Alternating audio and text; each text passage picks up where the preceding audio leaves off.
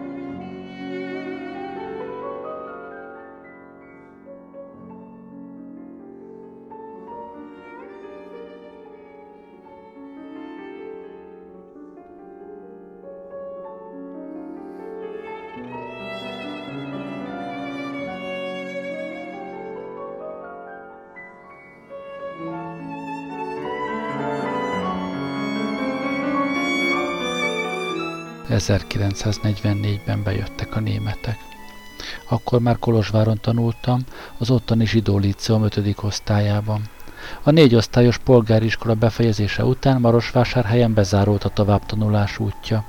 Szüleimnek dönteni kellett sorson felől. Vagy beállok valahová inaskodni, mesterséget tanulni, vagy Kolozsvára küldene, vállalva az ezzel járó nehéz anyagi terheket. Nem tudták eldönteni, mit évők legyenek. Igaz, jófejű gyerek voltam, de meglehetős lusta. Középszerű bizonyítványomat azzal mentegettem, hogy persze egy zsidó gyerek ennél jobbat nem kaphatott. Édesapám különböző ürügyekkel, csomagkihordás, bélyegcsere, ajándék futballlabda, három komoly értelmiségi barátjához küldött el. Beszélgettek velem, majd összeült a grémium és döntöttek. Lalónak tanulnia kell. Beirattak tehát a Kolozsvári Zsidó Liceumba. Kosztos diák voltam, a zsidó elemi igaz iskola igazgatójánál, Bihari Árpádéknál. Ott ért utol a hírhet 1944. március 26. A rádióból tudtuk meg, hogy a németek bevonultak Budapestre. Én a kölyök koromtól politikusnak vélt kamasz, nyomban kijelentettem, ilyen körülmények között a szüleim mellett a helyem. Állásfoglalásomban döntő szerepet játszott, hogy a közeli napokban kellett volna megírni a matematika dolgozatot, azt pedig nagyon el akartam kerülni. Szerencsés döntés, jó megérzés, nem tudom. De alig két héttel később 1944. április 1-én, kora reggel egy eses katona és egy magyar rendőr bekísérte édesapámat a rendőrségi palotába. Utánuk osontam, így tudtam meg, hova hurcolták el. Aznap délelőtt 30 köztiszteletben álló, illetve vagyonos zsidó férfit tartóztattak le, zsúfoltak be a rendőrségi fogda két föld alatti cellájába. Túlszok voltak a németek kezében. A zsidó tanácshoz naponta érkeztek a felszólítások. 24 órán belül bocsássanak a német hatóságok rendelkezésére 50 jól berendezett lakószobát. Ha késlekednének, két túszt azonnal kivégeznek. Másnap. Egy millió pengőt és 50 rádiókészüléket hozzanak be a német parancsnokságra. Ha késlekedne, soha nem késlekedte. A zsidó közösség halálos félelemben teljesítette a követeléseket. Hamarosan lepecsételték az üzletünket. Volt bennem annyi lélek jelenlét, hogy idejében kicsempésztem a nagy hitelezőkönyvet. Az ideál illatszertár ugyanis minden állandó vevőjének hitelezett. Egyéb források hiányában e könyv bejegyzésére alapoztam mindennapos megélhetésünket. Felkerestem adósainkat. Vegyes élményekre emlékezem. Sokan azonnal fizettek, akár kölcsönkértek szomszédjaiktól, hogy érzékeltessék, marad a régi baráti kapcsolat, ennyit tehetnek értünk. De volt, aki szembe röhögött. Ha majd ismét tiétek lesz az üzlet, mondták. Az a másfél hónap, amíg édesapám, a gestapo, a németek túlsza volt, valahogyan megérlelt. Kimondatlanul, de átvettem a család főszerepét. Egy jelentéktelennek tűnő apró mozzanat tudatosította ezt bennem. Május másodikán bejelentették, hajnalban egy-egy bőröndel felpakolva várjuk az értünk jövő rendőröket, csendőröket. Aznap késő délután kézen fogtam kis húgomat, és elvittem gombos néni cukrászdájába. Egyen amennyit akar, vigyen magának haza is. Hazafele menet még nyaltuk a jól megrakott törcséres fajlatot, amikor a Knöffer utcai lakásuk ablakából ránk ripakodott mozgásképtelen, és talán ezért is örökké rideg rokonunk. Ilyenkor nyalakodtok, ha apátok látná. Büszke voltam magamra.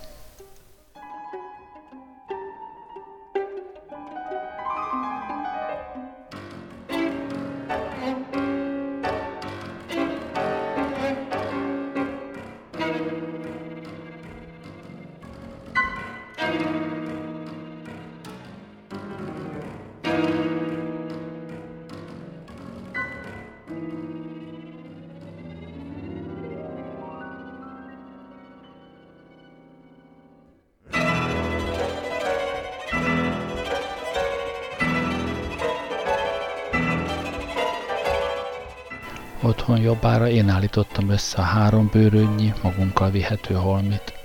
Nem tudom miért, édesanyám ragaszkodott a két ezüst gyertyatartóhoz is.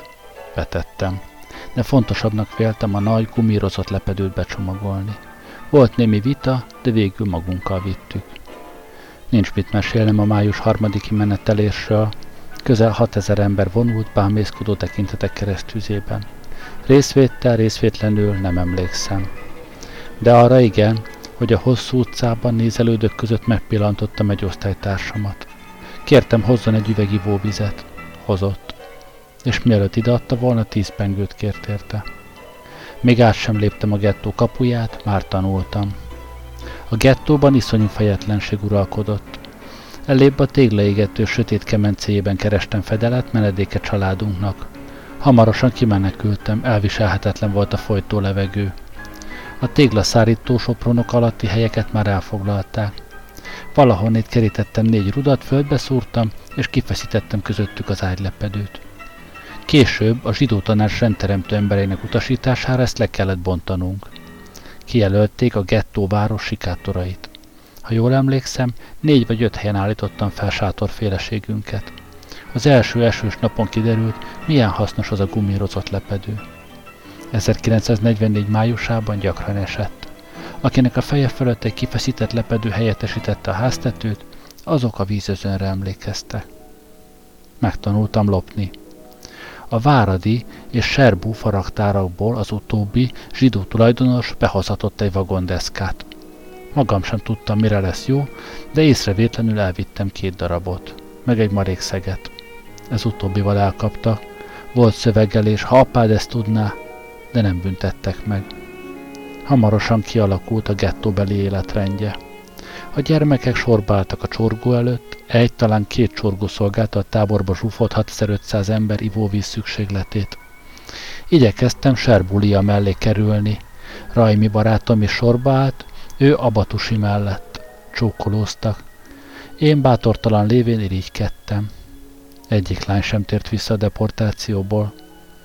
Néhány nap múltán a tanítónőink megszervezték a gyermekek foglalkoztatását.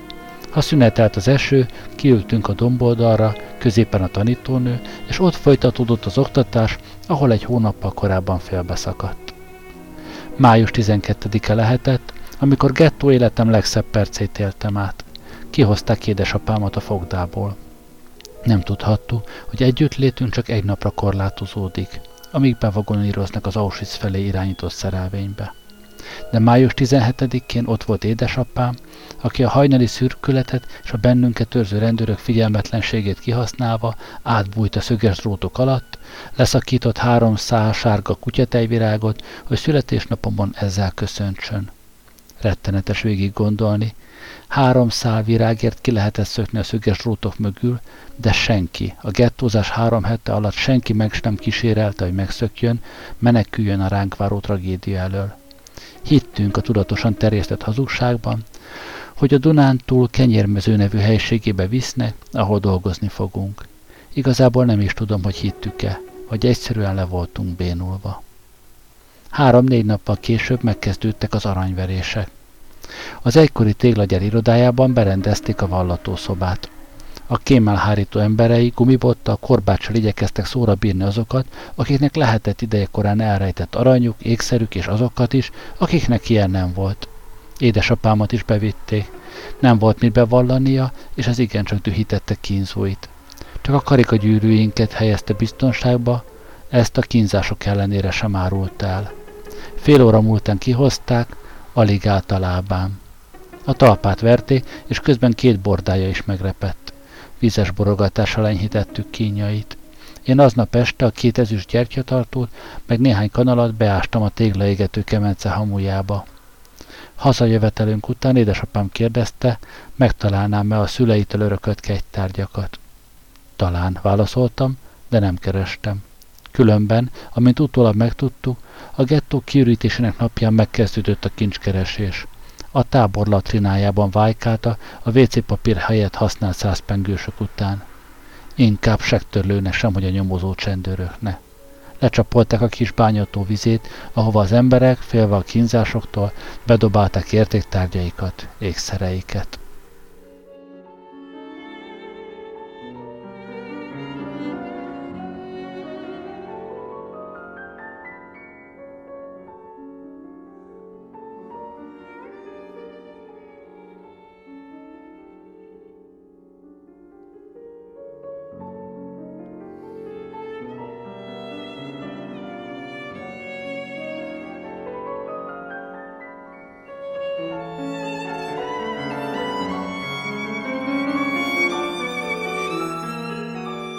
Auschwitzba érkezésünk pontos dátumát nem tudom. Május utolsó napjaiban három transportban szállították el a gettó 6500 lakóját.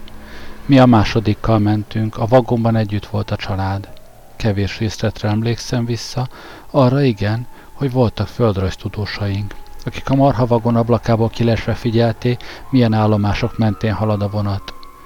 Talán a második napon már tudtuk, a kenyérmezőre vonatkozó híresztelések hamisak. Északna, Szlovákia, Lengyelország felé tartott a vonat, és nekünk eszünkbe jutott a krakói vegyésznő figyelmeztetése. A vagomban rettenetes zsúfoltság volt, ezt minden visszaemlékező leírta. Arra szorítkozom, hogy megidézzek két eseményt, ami a mi vagonunkban történt. Az első. Édesapám felpofozta unoka hugát, Farkas Annuskát, mert a szűken kimélt ivóvízét elmosakodta. Másik emlékem is dulakodásról szól, apámat választották meg vagonparancsnokna.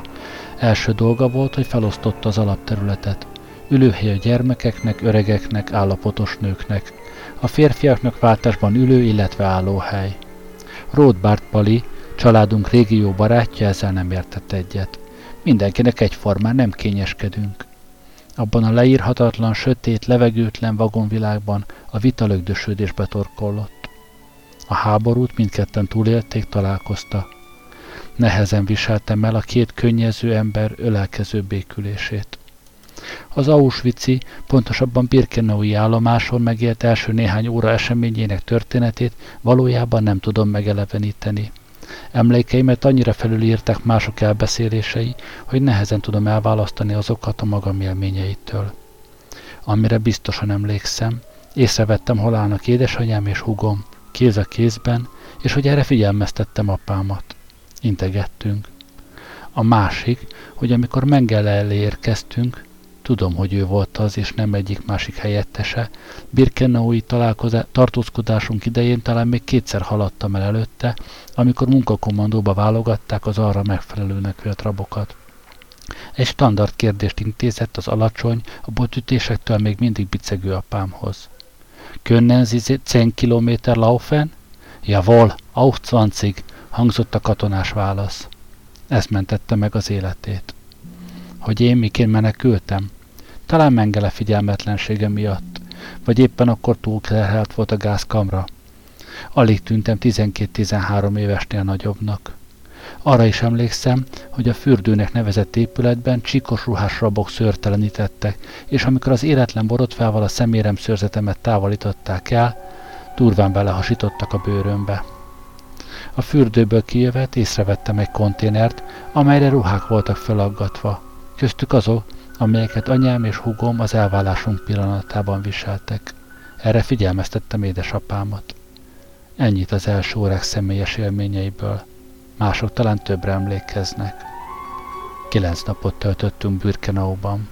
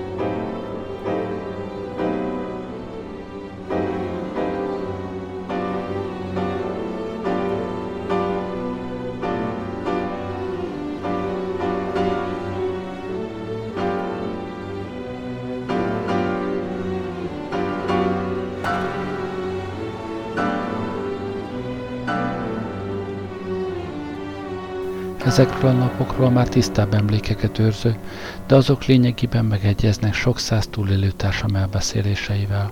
Azt azonban fontosnak tartom elmesélni, hogyan sikerült ilyen rövid időre korlátoznunk ottani tartózkodásunkat. Talán a második vagy harmadik napon egy lengyel kápónak valamiért rokon szenves lehettem.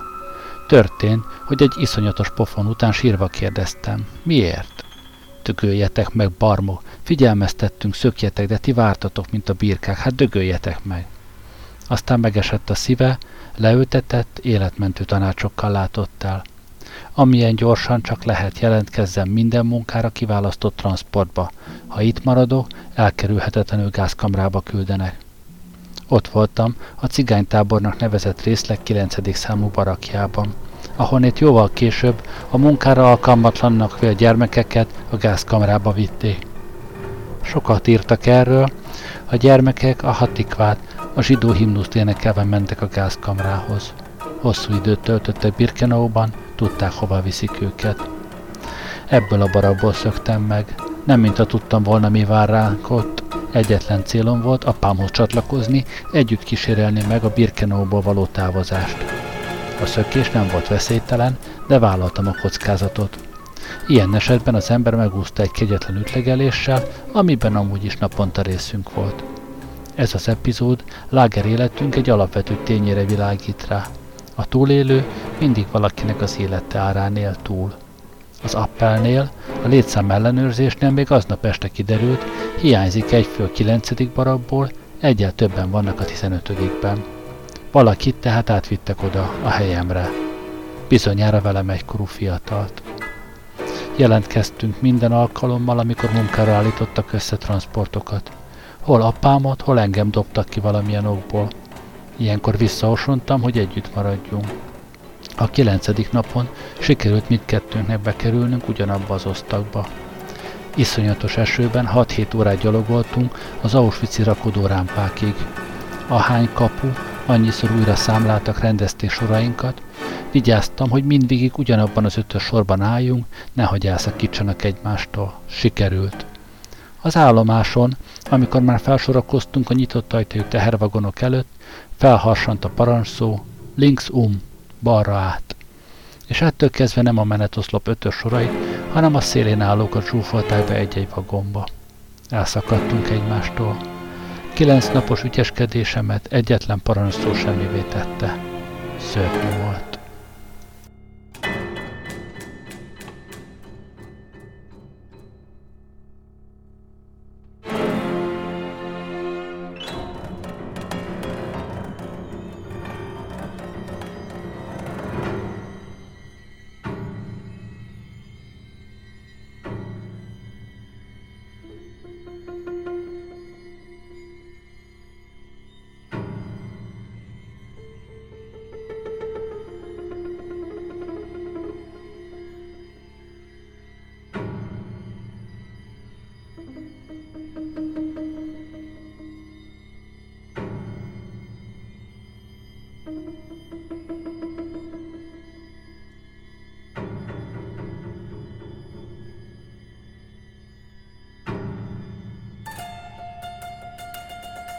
Soha nem hittem azoknak, akik teljes emlékezet kihagyásra hivatkozna, akik 60 éve még szűk családi környezetben sem beszélnek az ott történtekről. Mélyebb okai lehetnek a hallgatásnak. Természetesen emlékszem a kilenc napra, nem mindenre, nem minden részletben egyforma tisztán. Akár egy hétig mesélhetnék csak azokról a napokról. Minden Birkenaut megjárt közös élményeiről, de olyanokról is, amire ráüthetném a copyright pecsétet. Egy ilyenről szólni, már csak azért is, mert velem együtt ez a kivételes történet is sírba szállna.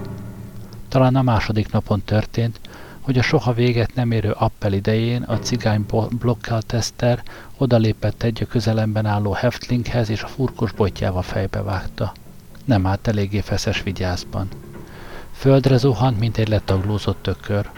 Újoncok voltunk, még nem szoktunk eléggé hozzá, hogy egy másik rab, rabtársunk így elbánjon velünk. Később a feltápászkodó férfiben felismertem a Marosvásárhelyi Vance apubit, országos bajnok vízilabda csapatunk büszkesége. Hogy kerül ide, kérdeztem, róla mindenki tudta, hogy keresztény. azokat a zsidókat, akik korábban a Marosvásárhelyi Sportegyesületben versenyeztek, és sorra nyerték az országos bajnokságokat, a négy esztendő idején kizárták a csapatból. Békés Laci a rövid távok bajnoka, aki a román világban a magyar csapat színeiben évekig verhetetlen úszó volt, miután származására való tekintettel eltávolították az MSZ-ből, demonstratíve árusította a bajnoki sárlegeit. Vance a pubi hosszú történetének lényege, mennyasszonya zsidó volt, bevitték a gettóba. Ő meg önként utána szökött. Beszökött. Remélte, hogy valahogyan kimenekíti onnét, nem sikerült. Együtt érkeztek Birkenauba, a szelektáló rámpán váltak el egymástól. Pubi túlélte a deportálást, hazatért Marosvásárhelyre. Várta mennyasszonyát, de csak hírek érkeztek felőle. A lányt amerikaiak szabadították fel, beleszeretett egy tisztbe, összeházasodta, együtt mentek ki az Egyesült Államokba. Filmforgatókönyvébe kívánkozó történet. Pubival 51-ben találkoztam utoljára, héberül tanult, várt az útlevelét, Izraelben akart élni. A láger élet végleg a zsidósághoz kötötte. Van ennek a történetnek egy másik szála, érdemes követnünk azt is. Birkenau cigánylágernek keresztelt barak világába zsúfolták össze a munkaképesek közé sorolt magyar zsidókat, a férfiakat. A három-négyszáz emberre méretezett, eredendően lóistálónak tervezett fabarakba 1200-1300 rabot zsúfoltak össze. Éjszaka úgy, ahogy még le lehetett ülni, lefeküdni sehogy. Napjainkat az Appelplacon töltöttük, Kiváló írók igyekeztek érzékeltetni, miért éppen a többszörösen ismételt létszámellenőrzés volt egyik legnehezebben, legnehezebben viselt megpróbáltatásunk. Én meg se próbálkozom vele. Maradjunk abban, jött a cigány blokkelteszter, meg a segédei, és vertek. Félhortra, gyakran holtra. Ezzel teltek napjaink. Számlálás, verés, ételosztás, verés. Tehát amiről szólnom kell, a cigányok és Birkenau. Akik a velünk szembeni baraksorban éltek, német, talán osztrák cigányok voltak, nem magyarok. Őket is begyűjtötték, okunk volt irigyelni, meg gyűlölni őket. Együtt élhettek családjukkal, gyermekeikkel, az öregekkel. Jobban táplálkozta, a tábori konyhából bőségesen organizálta élelmiszert. A KZ-35 parancsnoksága közülük válogatta ki a szadista, gyilkos hajlamú felügyelőket. Szörnyetegek voltak. Évszázados megaláztatásaikért álltak bosszút. A gázkamrák, krematóriumok közelében volt idejük elállatosodni. Nem tudom. Ott az Appelplacon nem ezzel foglalkoztam. Gyűlölködtem, és igyekeztem lapulni, hogy ne vegyenek észre.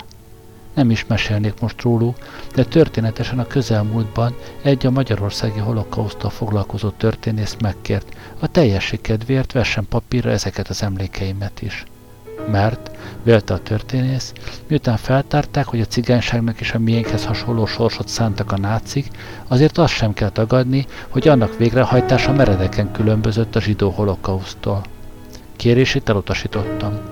Egyrészt, mert nincs általában cigány. Én a cigányok közül kiválasztott szadistákról beszéltem. Továbbá a birkenaui cigányokat nem Magyarországról hurcolták el. Német, osztrák hazájukba gyűjtötték össze őket. Végül, számomra ez volt a legfontosabb, azokat a cigányokat, gyermekeiket, asszonyaikat két hónappal később ugyanúgy gázkamrába hurcolták, mint a mieinket. Sorstársak voltunk.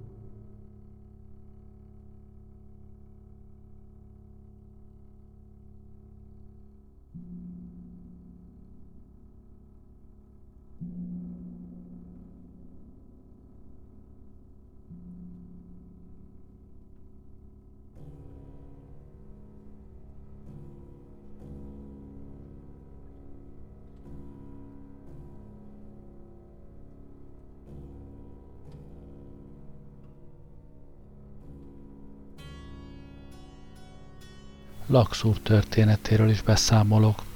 Édesapámat 1946-ban a háború utáni számonkérések idején beidézték Kolozsvárra a katonai törvényszék elé. Tanúskodnia kellett a háborús bűnökkel vádolt Lax perében. Ez a máras, máramarosi hentes mester szörnyeteg volt. Bottal ösztökkel gyorsabb munkára, ebédosztásnál lopta az ételünket, szadista rohamai volt a, jaj volt annak, akire bármi okból megharagudott. Gyilkolt.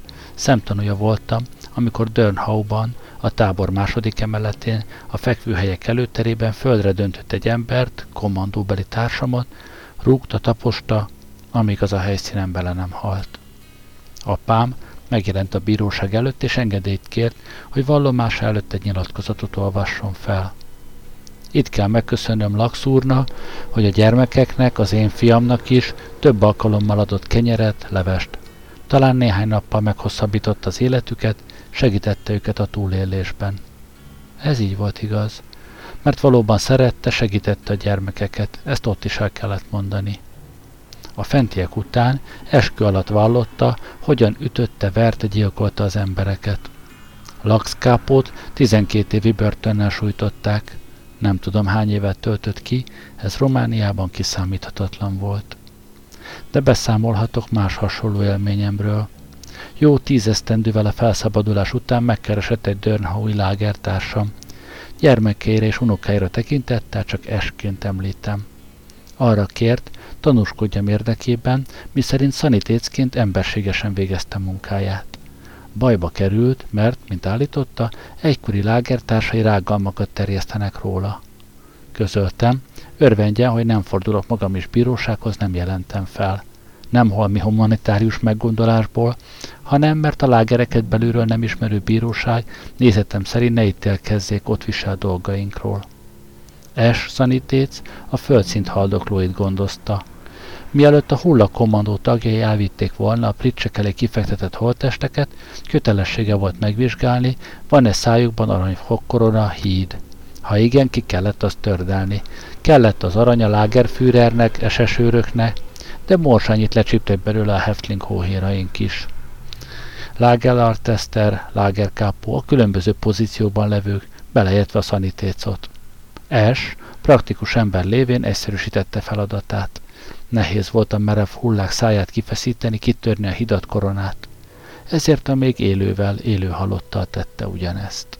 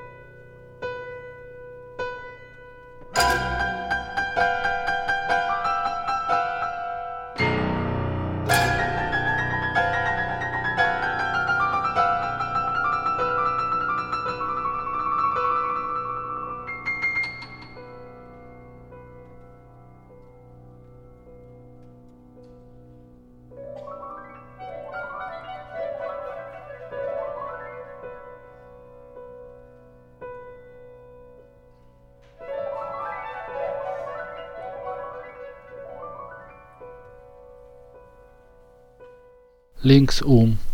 Tehetetlenül néztem az Auschwitz-i rakodó rámpán, hogyan nyeli el apámat a harmadik vagy negyedik vagon. Links um, lépés előre, most már mi lépteltünk a pallóhoz be a vagon sötétjébe. A morf tömely gyurma préselődött a vagon sötét gyomrába. Tudtu, Birkenaunál rosszabb nem lehet. Elszakítottak apámtól, csak erre gondoltam. Bár abban sem vagyok biztos, hogy ekkor még mindig gondolkodtam. A vagomba felszállt egy német katona is. Zsámolytattak be neki, leült a vagon közepére, fegyverét lába közé fogta, és ránk parancsolt, húzódjunk hátrébb. Nem kellett erőltetnie. Bőrigázva, egymáshoz bújva, didergő testünket a másik kigőzölgéséből melegítve, lábon állva aludtuk át a hosszú utazást.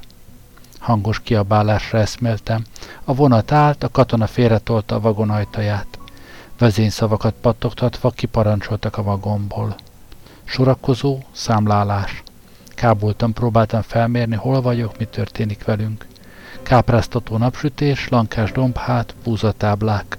Bakterház, két pár sín, öt vagon. Ennyit választottak le a szerelvényről. A többi már indult is tovább. A visszamaradó vagonokból kiemlő embermasszát elindították a domboldalra felvezető úton.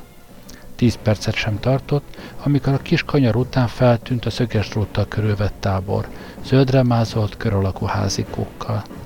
Fából vagy préselt lemezből készülhette, lehetett úgy harminc. Mellettük két szabályos barak, faépületek, akárcsak Birkenauban. Az első pillanatban láttuk, itt minden új, a házikók többségében még senki nem lakott. Újra átszámolta, majd sapkánkat levéve bevonultunk a kis appelplacra. Ezt már ismertük Birkenauból. A barakból kisétált egy feszes tartású tiszt, arca jobb oldalán vágott seb, kezében lovagló párca. Oberscharführer Weingartner, a vágott pofájú. A bennünket kísérő őr jelentett, az SS parolés tiszt valami utasítást adott a mögött álló őrmesternek. Az dobozt vett elő, nyakba akasztható zsinórra fűzött kerekvászonlaposkákat adott át a foglyoknak. Ötjegyű szám volt rajta, az enyémben 43083. Valakit találtak, aki magyarul szlovákul tolmácsolta a tiszt pattogó utasításait. Mindenki tanulja meg németül a sorszámát, ezentúl ez a nevünk, így kell jelentkeznünk. Häftling Nummer 43 40 hm, mindegy. Jelentem alázatosan a 43083-as rab. Nyomban ki is próbálták. A sorban állóknak egyenként magasra emelt jobb karral kellett elismételniük számukat, státuszukat. Így tudtam meg, hogy az első vagonbeliek között 43022-es számmal ott van, velünk van az apám. Én már tudtam róla, ő még nem, csak amikor rám jelentkezésemre került a sor. Ahogy azt még a román léciumban tanultam a himnusz éneklése idején, szép lazán emeltem a karomat. Ich meldege horzam, nem jutottam el a számokig. Élesen hasított koponyámba a lovaglópálca egyszer-kétszer. A tiszt mondott valamit, nem is dühösen, inkább oktató hangon, amit a mögött álló tolmás nyomban magyarított. Emelt feszesen a karodat, te szerencsétlen mindjárt agyonüt. A fejbőröm kihasadt, homlokomba csordult a vér, én hangosan jelentettem, és boldog voltam. Most már apám is tudja, hogy együtt maradtunk. Sotverkében a munkatáborban, így módon szerencsésen indult az életünk.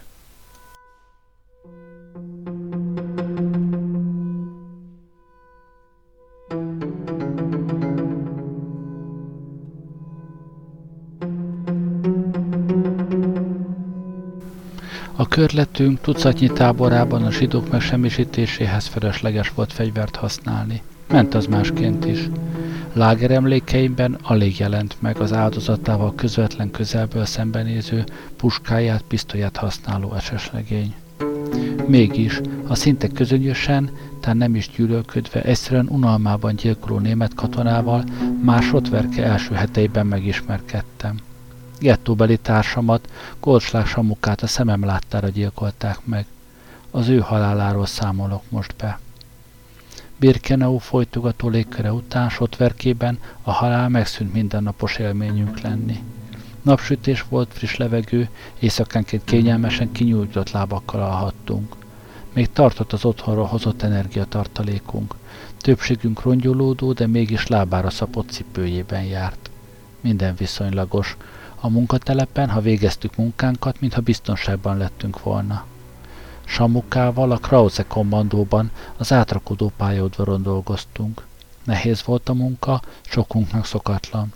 Talpfákat, 12 méter hosszú vasúti sineket cipeltünk, fektettük le, rögzítettük őket, töltöttük fel a talpfák közét kőzuzalékkal. Ebédszünet idején, amikor a közeli tábor konyhájából kihozták a gőzölgő kondérokat, sorba álltunk ételosztáshoz. Pádok tányérjaimba kimerték a híglevest. Samuka mellénk telepedett egy télarakásra. Kavargattuk a levest, értékeltük tartalmát, hozzáláttunk az evéshez. Tőlünk néhány lépésnyire a bennünket kísérő őrség egy katonája telepedett le. Talán ő is ebédelt, nem figyeltünk rá. Csak arra, hogy odaszólt, magához intette Samukát. Hívhatott volna mást is, engem is, de ráesett a választása. Letette a csajkáját, lehetett benne még néhány kanálnyilé. Az őrhöz lépett, jelentett. A katona szokatlan dolgot művelt, fogta a sapkáját, elhajította túl a munkatelep körletét határoló kifeszített dróton. Rászólt Samukára, akár a betanított ebre, hozza vissza. Ő engedelmesen átlépett a határvonalon, tett néhány lépést a fűben heverő sapka felé. Fel akarta emelni, de erre már nem került sor. A katona vállához emelte fegyverét, célzott és lőtt. A fűbe hanyatló rabhoz lépett, felvette sapkáját, és utasította társaimat, a hullát vigyék a raktárépület mellé. Rongyolt cementzsákokkal takarták le. A munkaidő végén rögtönzött hordágyon vittük a tábor kapujáig. Ott leszámolták az ötös sorokban bevonuló kommandókat, utoljára a hordágyat cipelő négy embert meg a halottat. A létszám stimmelt. A megfelelő létszámú élő plusz egy hulla. Egy halottért nem problémáztak. Volt a táborban tartalék. A Krause másnap is megkapta a maga száz emberét. A háború után Marosvásárhelyen az életben maradt unoka testvéreknek számtalanszor el kellett mesélnem a történteket. Hogy olyan pontosan emlékszem sotverkére, a munkatele formájára, hogy merre volt a latrina, hova ültünk le az ebédosztáshoz, ezt kizárólag az ismételt folyamatos kikérdezésnek köszönhetem. Az átrakodó pályaudvarhoz fűződik másik emlékem, amely a máig magyarázhatatlan német mentalitással vett különös fényt. Átrakodó állomás lévén sűrűn közlekedtek, tolattak, síppal jeleztek a kis dízelmozdonyok. Hogyan történt, nem tudni, de az egyik lágeltársamat, egy lengyel zsidót elütötte a tolatómozdony. Szétroncsolta egyik lábát. Az áldozatot beszállították a lágerbe. A beteget meg kell menteni, hangzott az utasítás. Az első emeleti kórteremben műtőasztalt rögtönöztek, előkerítették a sebészt, szanitéci beosztásban dolgozott. Civilben az Amsterdami Királyi Sebészeti Klinika főorvosa volt. A sérültnek térből amputálták egyik lábát, természetesen altatás nélkül. Az SS raktárába kötszer, gyógyszereket, fájdalomcsillapítót adtak ki erre a célra. Vizsgálatot rendeltek el, ki kellett deríteni, kinek a hibájából történt a baleset. A német mozdonyvezetővé tett a biztonsági előírásokkal szemben, avagy a zsidó volt elővigyázatlan. Hetekig tartott a vizsgálat, szakértők tanúvallomások jegyzőkönyvek gépelése. A csonkolt lábú zsidónak addig élnie kellett. Miután fény derült a mozdonyvezető ártatlanságára, balesetes társunkra már nem volt szükség, elszállították egy másik táborba, ahol megfelelő körülmények között lehet gyógyítani. Egyértelmű volt, gázzal. Ez az elmebaj suruló Ordnung Musein számtalan alkalommal lepett meg.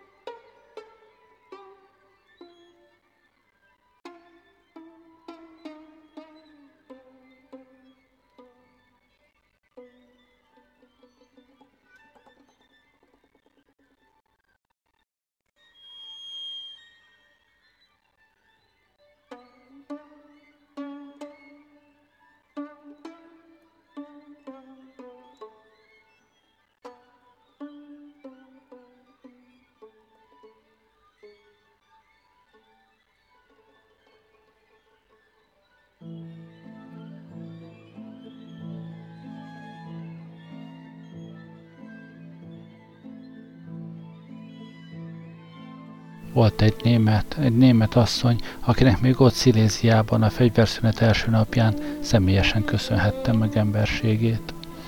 Obersügger-Weisdorf utcáján a csővezeték árkának mélyítésen dolgoztunk. 44 késő őszén történt. A munkahelyemmel szembeni emeletes házablakából egy asszony figyelt bennünket. Integetett. Hamarosan rájöttem, nekem szól az a mozdulat. Kilépett a házból, egy kőrakás mellé egy kis papírba csomagolt valamit tett le.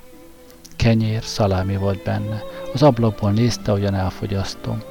Másnap, amikor munkába mentünk, az ablakban várta érkezésünket. Hamarosan kihozta a csomagocskát a kőrakás mellé. Ez így ismétlődött napokon keresztül. Amikor az árok távolabbi szakaszára helyeztek át, odahozta az ételt. A sziléziai tél szokatlanul korán és kegyetlenül köszöntött be. November közepet táján bőségesen havazott, mi pedig továbbra is a vékony csíkos ruhánkban vonultunk ki. A következő nap ez az asszony odajött a gödörhöz, egy régi téli kabátot dobott le. Figyelte, hogyan felveszem. Sajnos nem csak ő. A bennünket kísérő katona is látta, ahogy magamra veszem a civil ruhát. Oda sietett, magához rendelte a német asszonyt, leszitta. A kabátot vissza kellett adnom. A történet itt nem ér véget. 45. május 9-én kora hajnalban lekeszállottam a pricsről. Apám még nem kelt fel. Különös. Csak most a sorok írása során gondolkodtam el, miért aludtuk át ezt a mindent eldöntő éjszakát. Nem szólt zene, nem sírt a körömünkben az embere. Hajnali ötkor az ónunkok emeletén csöndes volt a pricsek népsége. Egyedül mentem felderíteni, mi a helyzet. Az őrtorony üresnek látszott. Közelítettem, átléptem a tilalmas három méteres körletet, ahol egyébként már lelőhettek volna. Kimerészkedtem az útra, oda addig csak csapatban, fegyveres őrök kíséretével mehettem. A falu központjában húzódó országút két kilométernyire lehetett. Arra tartottam. Útközben már nem tudom honnét kaptam, de legkevesebb ötször ettem. Beleittem egy Weissfein feliratos boros üvegbe, étolaj volt benne, ez segített túlterhelt gyomromon. Kiértem a falu főutcájára, azaz az országútra. Elképzelhetetlen volt a kavarodás. Benzin hiányában útszélen hagyott katonai teherautók lemaradt tábori konyha. Az utóbbinál leragadtam. Fél kilós, talán még nagyobb sonka konzervekkel volt megrakva. Valahonnét kerítettem egy zsákot, teletöntem. Nehezebb lehetett, mint amit egy csontvázzá fogyott gyermek fel tudott emelni, de sonka volt benne, felemeltem, hátcipeltem. Arra felé jártam, ahol a csővezetéket ástuk.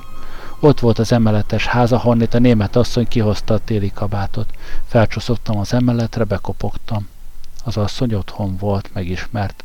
Mondtam, ne féljen, nem kell nekem semmi, csak jöttem megköszönni. Megettem a ki tudja hanyadik reggelit, vissza kellett volna mennem a táborba, de iszonyú fáradt voltam. Aztán kopogtak az ajtón, apám volt.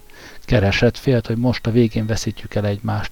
Az országút mentén zajló kavarodásban persze nem talált. Gondolta, ha már itt van, megköszöni annak a német asszonynak, hogy segíteni akarta fián. Az asszony később elmesélte, hogy kamasz fiát vitték el a Hitler Jugenddel.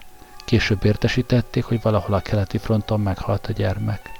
Az ő kabátját akarta nekem adni.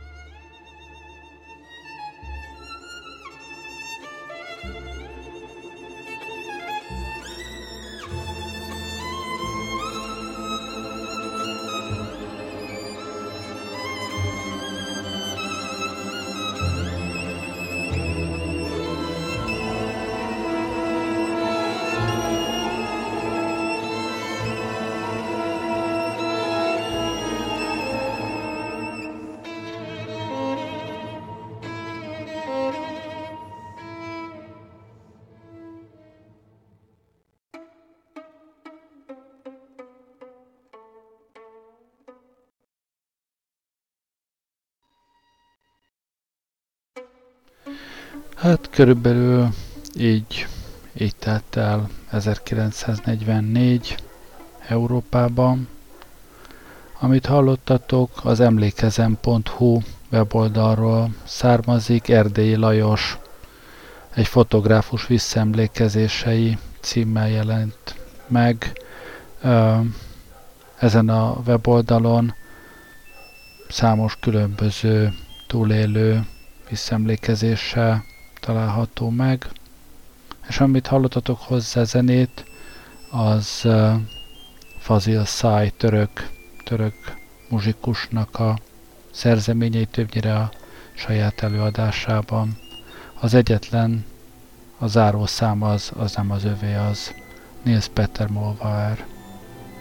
Köszönöm, hogy velem voltatok ma este. Jó éjszakát kívánok. Gerlei Rádiózott.